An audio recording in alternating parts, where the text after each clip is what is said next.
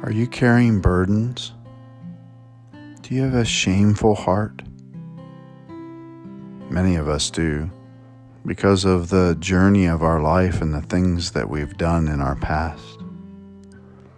I love the new song, a new Christian song called The Father's House.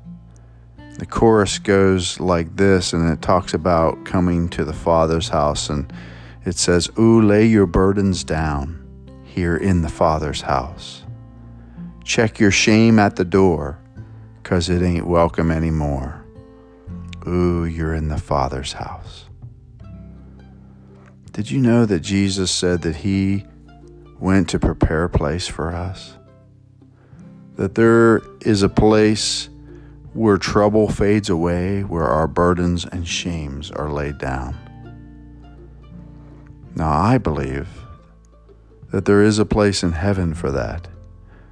But I also believe that we can walk in that heaven here on earth. Jesus said it in his prayer, remember? He said, Thy kingdom come, thy will be done on earth as it is in heaven. Many of us don't think that we can walk without burdens and without shame. If that's true, my friends, then what Jesus did on the cross was for nothing.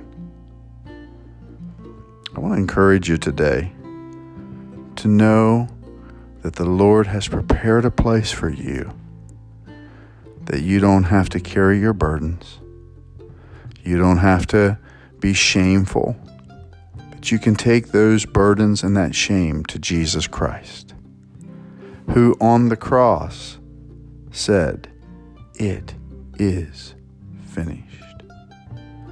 When we carry those burdens and we don't release that shame, then what in essence we're doing is we're saying that what Jesus did on the cross was not enough for us.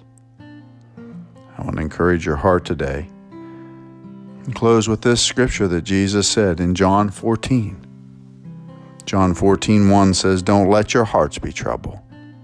Trust in God and also trust in me. There is more than enough room in my Father's home.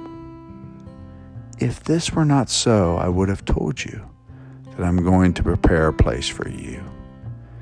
And when everything is ready, I will come and get you so that you will always be with me where I am. And you will know the way to where I am going. May your hearts be encouraged today in the Father's house. Thanks for joining me today on Take Five with Pastor T. God bless you.